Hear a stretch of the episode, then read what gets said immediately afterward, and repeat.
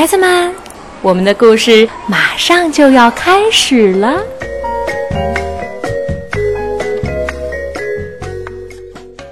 小朋友们好，我是悠悠和样样的妈妈玛丽阿姨，超级玛丽。在之前我给大家讲的故事当中，有那么一个故事特别的受大家的喜爱，它的名字叫做《肚子里有个火车站》。这本书呢，是一套叫做《德国精选科学图画书》其中的一本，而今天我要带给大家的是这套系列丛书里的另外一本，它的名字叫做《牙齿大街的新鲜事儿》。这本书的作者是德国的鲁斯曼安娜，而其中非常有趣的插图也是他画的。翻译王从兵，北京科学技术出版社出版。小朋友们，你知道吗？在你的嘴巴里生活着这样两个小家伙，他们的生活很舒适，每天都会有好吃的东西自动送上门来。他们的储藏室里有巧克力，水龙头里留着他们最爱喝的可口可乐。但是他们还在努力地干活，因为他们梦想着改建整条牙齿大街，把每颗牙齿都变成一座房子，有露台，有游泳池。还有老板的办公室，但是有一天，牙齿大街突然被扫荡一空，到底出了什么事儿呢？这两个小家伙的梦想还能实现吗？这本特别的图画书会带你一起经历牙齿大街上意想不到的故事。照片上的这两位是兄弟俩，一个叫哈克，一个叫迪克，请大家注意。这是一张放大后的照片，他们兄弟俩的个头其实都很小，即使放大成百上千倍，也就像小米那么丁点儿大。哈克住在迪克的隔壁，牙齿上的牙洞就是他们的家，房子都是兄弟俩自己动手修建的。哈克把他的家布置得很舒适，但是他很少在家待着。他整天在旁边的牙齿里忙活，忙得连整理床铺的时间都没有。哈克家的柜子里堆满了干草块儿，他还有一个百宝箱，里面是各种各样的糖果。这些糖果原来都粘在牙齿上，是哈克辛辛苦苦地把它们搬了回来。哈克是个工作狂，百宝箱里的糖果堆成了小山，他还不休息。我给大家介绍一下这座糖果山吧。黄色的是柠檬糖，棕色的是咖啡糖、巧克力糖，橘色的大块是香橙糖，紫色的小块是香芋糖。至于那些白色的，很明显是饼干上的白糖嘛。这时，迪克正坐在摇摇椅上休息，他刚刚完成了一项大工程。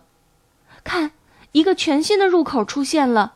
那就是迪克家新贮藏室的入口，入口的门帘也已经缝好了，就放在桌子上。迪克惬意地喝着可口可乐，热可可和可乐兑成的一种饮料。为了保证自己随时能喝上这种饮料，迪克还设计了一种管道装置，把屋顶上，也就是牙齿面上积蓄的饮料引到屋里来。他想喝可口可乐了，只要拧开管道上的龙头，马上就能接到满满一杯可口可乐。他在摇摇椅上摇晃的时候非常小心，生怕心爱的饮料洒出来。迪克住在牙齿大街一号，哈克住在牙齿大街二号，他们的家都在犬齿的后面。哈克正忙着敲一颗牙，这是一颗刚长出来的新牙，所以没有周围的牙膏。他挥汗如雨的工作着，忽然感到有一阵风扑面而来。哈克知道马上会有新的食物进入牙齿大街了。他迅速撤回家中，和迪克一起急切地等待着好吃的东西落下来。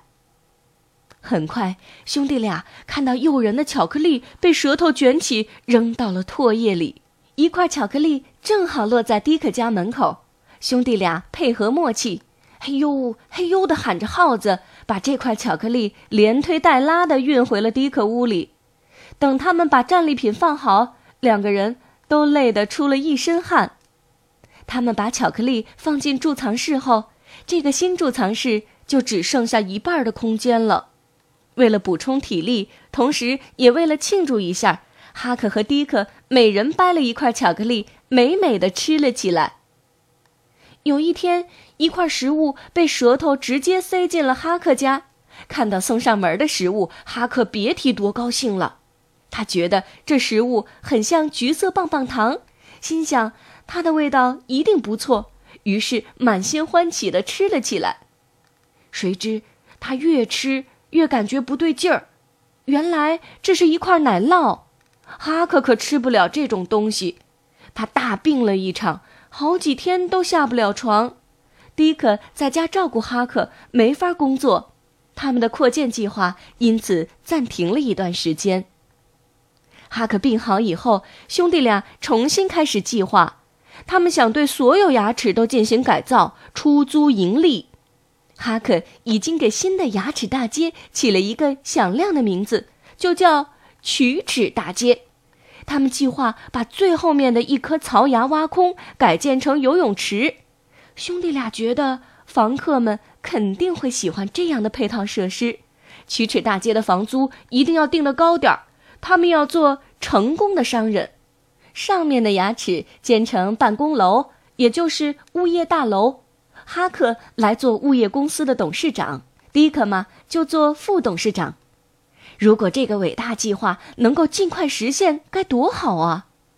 可是他们很清楚，要实现这个创业梦想，还有很长的一段路要走。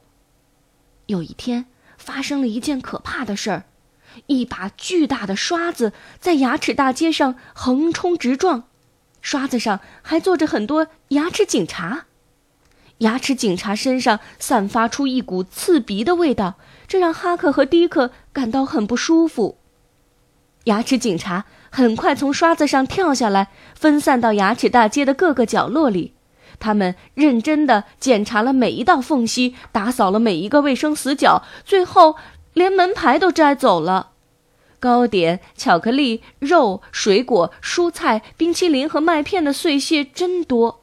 牙齿警察一旦发现它们，就会快速清洗、冲刷，直到这些碎屑完全融化、消失为止。哈克和迪克的房间也被搜查了一遍。他们贮藏的食物被发现了，还好兄弟俩反应快，躲起来逃过了这一劫。牙齿警察把哈克的百宝箱清空后就离开了，辛辛苦苦攒的粮食就这样被牙齿警察毁了，所有的努力都白费了。幸运的是，迪克的新贮藏室没被发现，多亏门口挂了帘子，里面的巧克力才幸免于难。兄弟俩决定把这个贮藏室挖得更深些，这样就可以在里面放更多食物了。他们现在只能用巧克力来充饥，各方面的营养都跟不上，所以身体变得很虚弱，只能干一会儿歇一会儿。几天后，牙神经上面的保护层也被挖开了，兄弟俩的贮藏室已经足够大了。他们把那块巧克力重新放了进去。这下牙神经可受不了了，他开始拼命向大脑发送求救信号。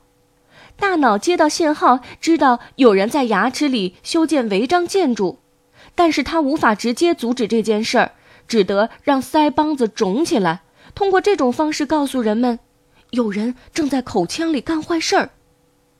嘴巴张开了，一束亮光照进了牙齿大街。哈克和迪克被照得睁不开眼，一个钩子伸了进来，调走了哈克家的沙发。接着，这个钩子又调走了哈克的床、百宝箱、柜子、地毯，最后连兄弟俩帅气的合影也被调走了。又一个钩子伸进来，在哈克家填了很多类似粘土的东西。这颗牙接受了牙医的治疗，看起来就像是一颗新牙一样。正在闪闪发光。第三个钩子里装有麻醉剂，他在迪克家滴了两滴。原来这颗牙已经被彻底蛀空了，不能修补，只能拔掉了。强光又照了进来，一把钳子夹住了这颗牙。钳子先是向两边摇了摇，然后突然用力一拔，好，拔掉了。现在补好的牙和犬齿之间空荡荡的，迪克连同坏牙一起消失了。哈克顿时暴跳如雷，他气急败坏的用锤子敲着牙，边敲边喊：“谁也不能阻止我们扩建牙齿大街！我们要把每一颗牙都蛀空，一切都是属于我们的。”就在他发疯般的敲打牙齿时，又伸进来一个钩子。哦，狂躁的哈克也被调走了。牙齿大街又恢复了往日的平静。牙齿刚刚嚼完一根富含维生素的胡萝卜，需要好好休息一下。什么？你真的认为牙齿应该成为住房？哦，不不不，食物必须被牙齿咬碎，胃才能很好的消化它们。如果牙齿被蛀坏了，咬不了食物，胃很快就会吃不消的。牙齿警察现在经常到牙齿大街来巡逻。他们感觉这里就像自己家里一样舒服。